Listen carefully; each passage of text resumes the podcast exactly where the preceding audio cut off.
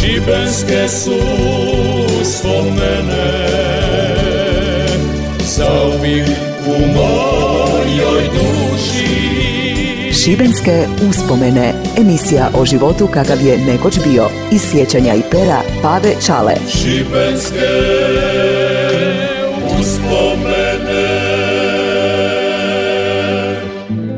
Zdravi i veseli bili, ja sam Pave Čala, rečeni dobre Škopinca i evo mene sa još jednom mojom pričom. Evo, sidim, odmaram se i pada mi na pamet jedna malo neobična priča. Nisam siguran kad se to točno dogodilo, a negdje oko sredine 50. godina prošlog stoljeća. Bija sam još malo dite. Nije se baš išlo u crkvu, osim za Božić pogledati jaslice, u kući svi neki skojevice partizani, pa diš tamo rekla bi moja baba Marketa da ti padne kandela na glavu, a i sam se pita šta je to kandela i kako ona pada na glavu. Baba Marketa donila je u dotu jednu sliku svete Ane, matere majke Božije. Lipa slika, na kraju je baba meni nju poklonila, još visi u mojoj kući. Valjda se nadala da ću ipak ispod nje diko pomoliti. Stalno je visila u babinoj sobi sa strane poviše otomana kojem sam ja kad dite spava. Iznad njihove kočete je bila slika dida i babe, velika crna bila slika sa jednom čerom u sredini. Teke su sličili nase, ali najvažnije je da se znalo da su to oni. Učila je ona mene onako kriomice da se svako veće pomolim. Anđele čuvaru koji me čuva dan danas, čuva me i noć noćas, pa tako i ujutro. To je bilo uglavnom dok sam bio manji. Poslije me nije mogla uvatiti, odustala je od mene, pa bi se ona pomolila i za me. Prije nego je izabran za biskupa Vjekoslav Marcelo svjedočio je neobičnoj pojavi Ljudi su vidjeli lik Bogorodice naslikan na dasi i postavljen na gradskom bedemu iznad glavnih ulaznih vrata u grad, koja je 14.4.1635. godine prvi put prolila suze. Onda opet za uskrs tkaninama su brisali te suze i mokro platno pokazivali okupljenom počanstvu. Ivan Zorić, kanonik je kao od Kaptola izabran čovjek da kao ozbiljan i razborito čeljade sve to pomnjivo pogleda i ispita.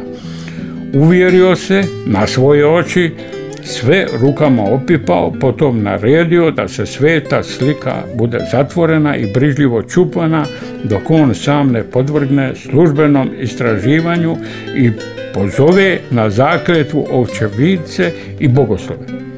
Kako je to bilo u redu, objavi da je onaj plać djevice treba smatrati čudom. No, 6.5.1635. godine objelodanili su ovu odluku. Mnogo poštovanje navedeni vikar skupio je časnu gospodu kanonike, neke bogoslove i pobožnih svećenika u sakristi katedrale. Tu je časni gospodin Benović, kandelir, pročistija cijeli proces, pošto su bili pregledani svi iskazi, o njima se razborito vijećalo i postiglo razumno te pošto se uze u obzir sve što je nužno u ovakvoj raspravi, vikar izjavi da je nazočno čudo istinito i takvim ga svak ima smatrati jer je navedena slika djevice, bogorodice na pravi način proljevala suze iz očiju preko lica. Ova čudesa od nebesa poslana prijeti nam srđbom pravde Božije radi našeg grijeha, zato treba da padnemo na koljena pred milosrdnim Bogom. Vikar zatim naredi da se navedena slika skine i odnese u katedralu. Uz svećenstvo i prisutnost svih bratovština te vjernicima u bajuh spolova na veliki oltar postavi tu sliku. Tako je bilo onda, a ta se slika štuje i danas kao gospod plaća. Ništa slično ne postoji u cijelome kršćanskome svijetu osim u Šibeniku. Veliki su to bile svetkovine kad je ta slika skinuta sa oltara i pronešena kroz grad u veličanstvenoj procesiji. Oltar i slika još u katedrali.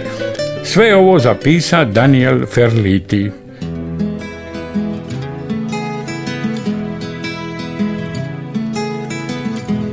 Dvor je njezin sav u cviću Kosa on se rasplela Ka je vidim, vidim sreću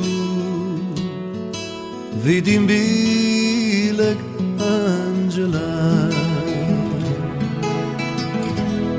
Lipu kasa svete slike Kakvu Bog je prosvitli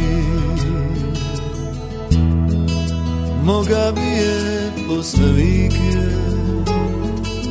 Ljubiti i ljubiti. Da se prahom sriće pospe Cvićem sa procesije Njeno lice kao gospe Njeno lice kao gospe Da se lipo nasmije. Njeno lice kao gospe Nek se meni nasmije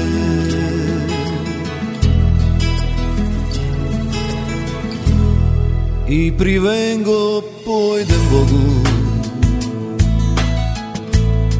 Zadnji konat podniti Nek mi pusti da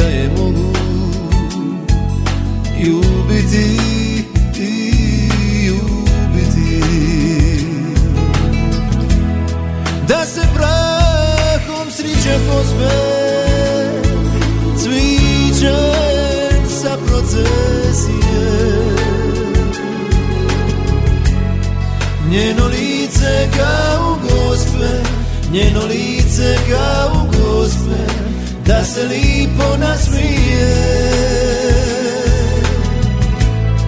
Njeno lice kao gospe Nek se meni nasmije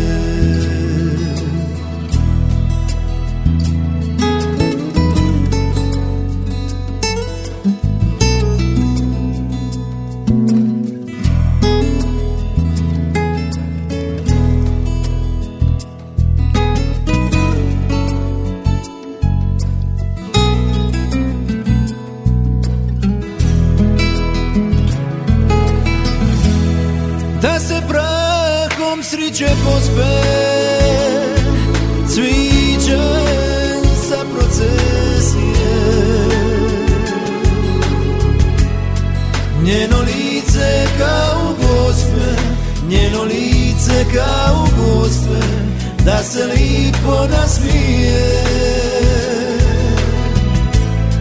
Njeno lice kao gospe nek se meni nasmije. Njeno lice kao gospe Nek se meni nasmije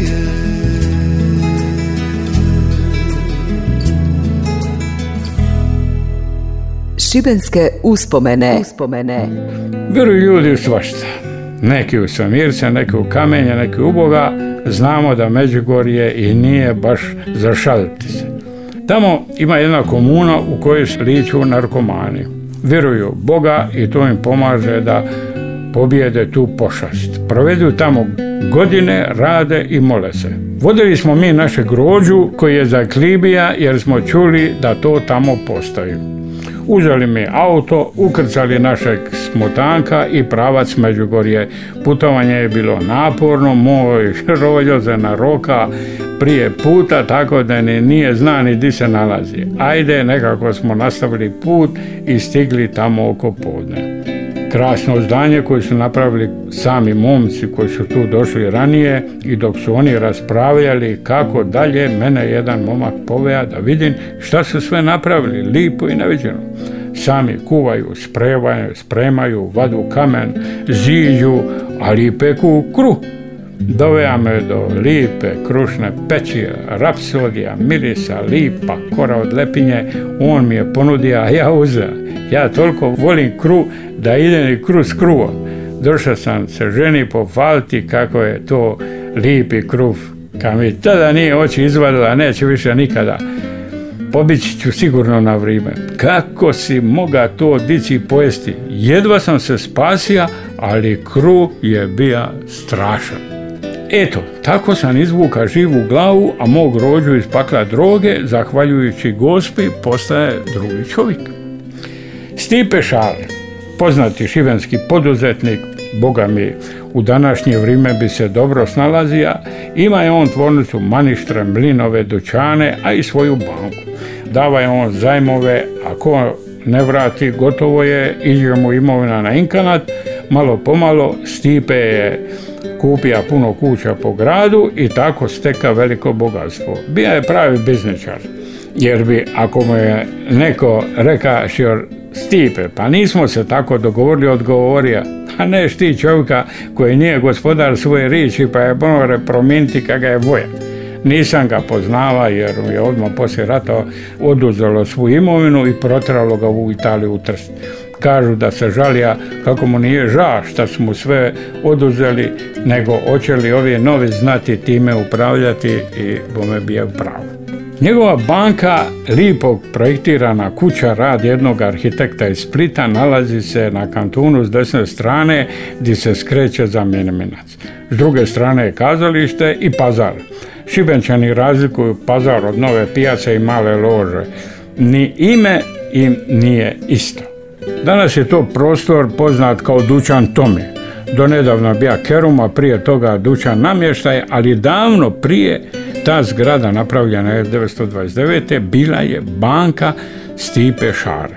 Nakon oslobođenja neko vrijeme bila je tu komunalna banka, a poslije toga i dom JNA ili kako se već zva. E, tamo prema Mimincu su velike laštre i jednoga dana na jednom od tih velikih prozora ukazala se gospina slika pazar blizu, ljudi provjeruju, gledaju i zaista kvi, svi kažu iz neke mire vide se obrici. Kažu ljudi gospa.